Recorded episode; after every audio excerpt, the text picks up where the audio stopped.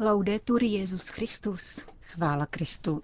Posloucháte české vysílání Vatikánského rozhlasu v pátek 22. září. Kéž je váš hlas vždy pohotový a prorocký, vybízel papež František při dnešní audienci národních ředitelů sekcí pro migraci. Tisková konference představila papežskou nadaci Gravissimum Educationis. Největším válečným zraněním je fundamentalismus v srdcích, říká otec Ibrahim al-Sabak z Alepa. Pořadem provázejí Johana Bronková a Jana Gruberová.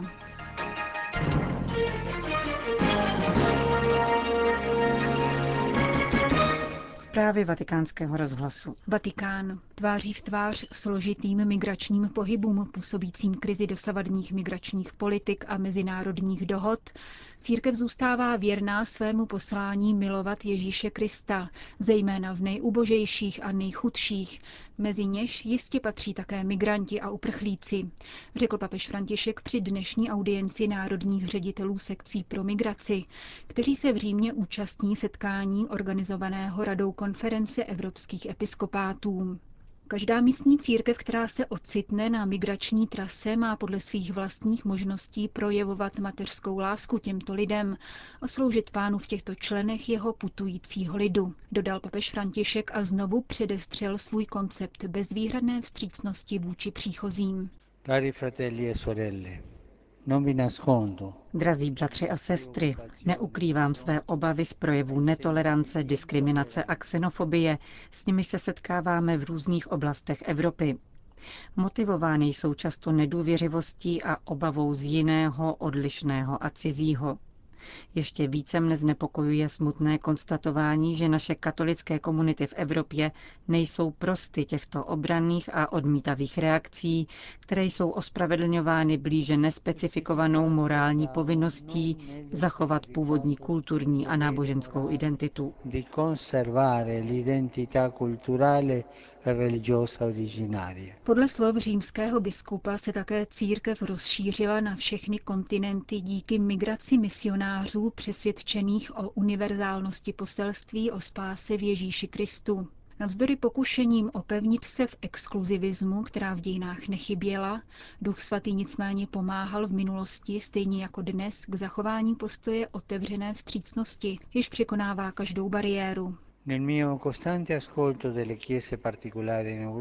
Při svém neustálém naslouchání evropským místním církvím jsem postřehl hluboké rozpaky z masivního přílivu migrantů a uprchlíků. Tyto rozpaky je třeba vnímat a chápat ve světle historického okamžiku poznamenaného ekonomickou krizí, která zanechala hluboké rány. Tyto rozpaky ještě prohlubuje masívnost a skladba migračních proudů, zásadní nepřipravenost hostících společností a nepřiměřené politiky na národní i unijní úrovni. Tyto rozpaky však rovněž poukazují na limity procesů evropského sjednocování, na překážky, s nimiž se musí konfrontovat konkrétní aplikace univerzality lidských práv, na zdi, na něž naráží integrální humanismus, který představuje jeden z nejkrásnějších plodů evropské civilizace. Pro křesťany je toto všechno třeba interpretovat mimo rámec sekulárního imanentismu, v logice ústředního postavení lidské bytosti, která je Bohem stvořena jako jedinečná a neopakovatelná. e. Příchod tolika bratří a sester ve víře zvažuje papež také z ekleziologického hlediska jako příležitost, v níž se evropským církvím nabízí šance plně uskutečňovat vlastní katolicitu a z misijního hlediska jako příležitost ke svědectví a hlásání evangelia, aniž by bylo nutné vzdálit se ze svého domova. Negli ultimi anni molte chiese particolari in Europa V posledních letech bylo mnoho evropských místních církví obohaceno přítomností katolických migrantů, kteří sebou přinesli svou zbožnost a své liturgické a apoštolské nadšení. Setkání s migranty a uprchlíky jiných vyznání a náboženství je plodnou půdou pro rozvoj upřímného ekumenického a mezináboženského dialogu. sincero e. Papež František v závěru připomněl své poselství pro Světový den migrantů a uprchlíků, ve kterém pastorační odpověď na současnou migrační problematiku schrnuje ve čtveřici sloves. Přijímat, chránit, podporovat a integrovat. A také 20 bodů vypracovaných vatikánskou sekcí pro migranty a uprchlíky, činou v rámci Úřadu pro integrální lidský rozvoj, které mají sloužit jako směrnice poskytující orientaci pro další pastorační činnost ve vztahu k této kategorii potřebných i jako opora pro dialog s jednotlivými místními vládami, zejména v souvislosti s globálními úmluvami, které chce mezinárodní komunita schválit do konce roku 2018. Kež je váš hlas vždy pohotový a prorocký a zejména ať mu předchází koherentní práce. Končil papež promluvu k národním představitelům sekcí pro migranty Evropských biskupských konferencí. Vatikán. V tiskovém středisku svatého stolce se dnes novinářům představila nadace na podporu katolického školství Gravissimum Educationis, kterou před dvěma lety založil papež František přesně půl století po vydání stejnojmenné deklarace o křesťanské výchově druhého vatikánského koncilu. Zmíněná papežská nadace působí při kongregaci pro katolickou výchovu.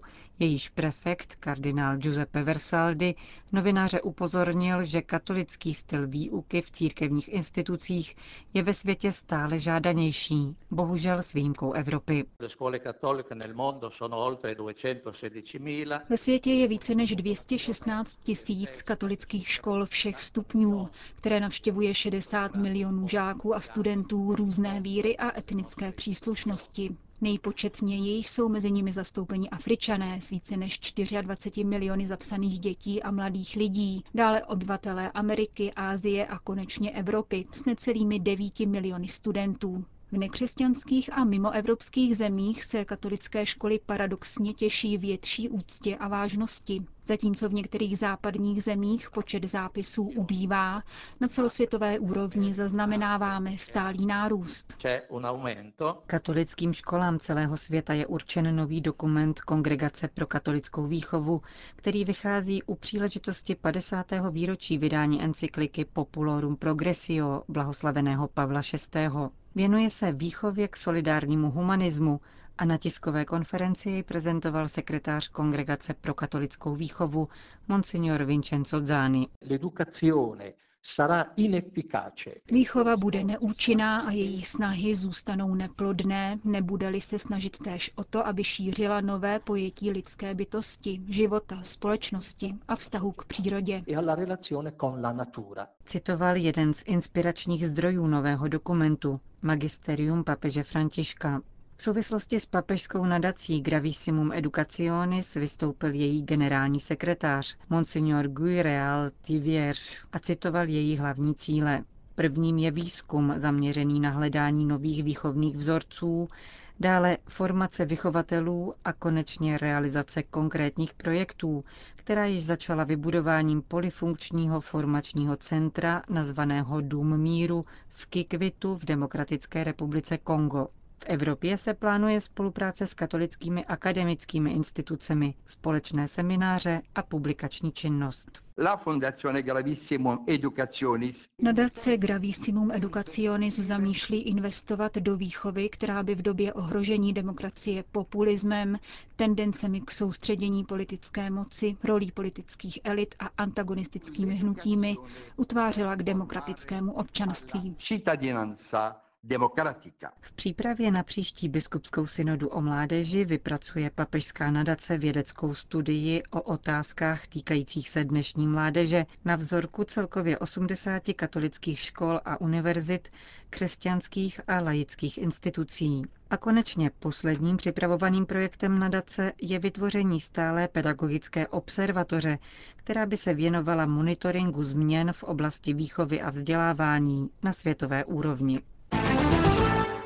Vatikán. Církev se solidarizuje s oběťmi zemětřesení v Mexiku. Pomoc přichází z celého světa a zejména z nedalekých spojených států. Také svatý otec věnoval prostřednictvím Úřadu pro integrální lidský rozvoj 150 tisíc dolarů jako výraz duchovní blízkosti a otcovské podpory pro lidi zasažené touto tragédií. Pro Mexiko jsou to chvíle těžké zkoušky, avšak, jak říká generální sekretář tamního episkopátu, Mexičané prokazují v těchto dnech velkou sílu ducha. Hovoří biskup Alfonso Gerardo Miranda.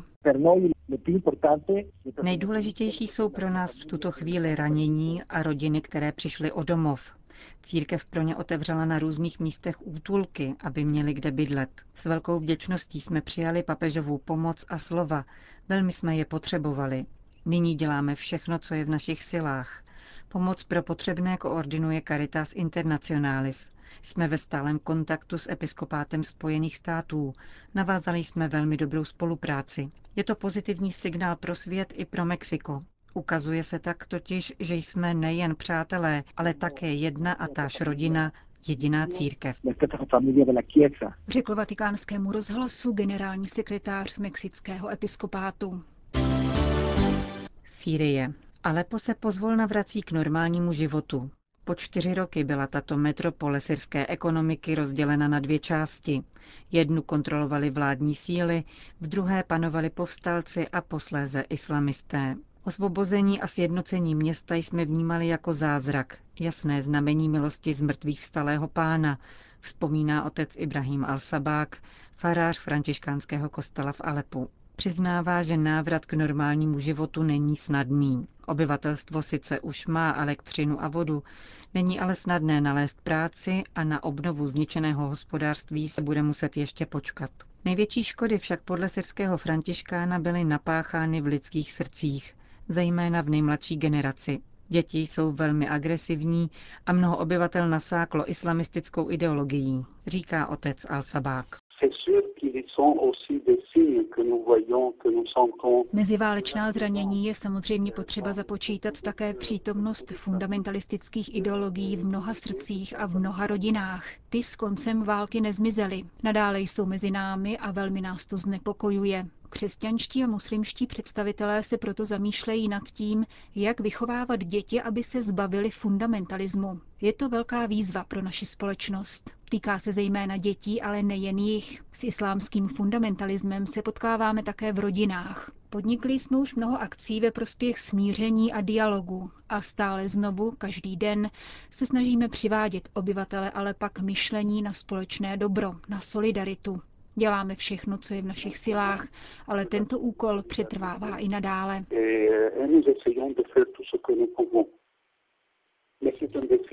Řekl vatikánskému rozhlasu otec Al-Sabák. Soul. Nesmíme ztrácet naději v možnost nalézt cestu k navázání dialogu na korejském poloostrově. Rakety a demonstrace síly totiž zcela jasně mír nevybudují, apeluje monsignor Lazaro Yu Heung Sik, biskup Dejonu a předseda komise Justícia et Pax korejského episkopátu v reakci na rostoucí atmosféru napětí v tomto regionu. Jeho korejský biskup pozvedá hlas ve chvíli, kdy americký prezident a členové Rady bezpečnosti Spojených národů vyzvali Severní Koreu k opuštění programu jaderného zbrojení a k okamžitému projevení upřímné snahy o jaderné odzbrojení prostřednictvím konkrétních akcí. V rozhovoru pro agenturu SIR varuje biskup Yu Heung Sik před hrádkami se zbraněmi. Rakety míru neposlouží, vzkazuje do Severní Koreje a odsuzuje provokativní přelet severokorejské rakety nad Japonskem, na který odpověděla americká simulace bombardování na hranici mezi oběma Koreami. Jeho apel se však obrací zejména k představitelům Spojených států, Jižní Koreje a Japonska. Ačkoliv říkáte, že dialog skončil, žádám vás, abyste ještě jednou hledali cestu míru, protože k dialogu neexistují alternativy. Je nutné hledat byť by sebe menší bránu, která by mohla otevřít cestu dialogu. Mír je totiž vždycky možný, zdůrazňuje biskup Yu Heung Sik. V tomto směru poukazuje na nedávnou iniciativu jihokorejské vlády, která vyhradila 8 milionů dolarů na humanitární pomoc pro Severní Koreu.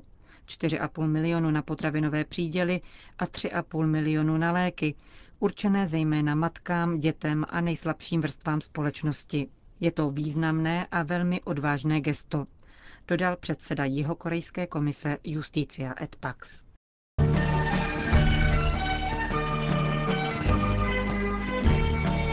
Končíme české vysílání vatikánského rozhlasu. Chvála Kristu. Laudetur Jezus Christus.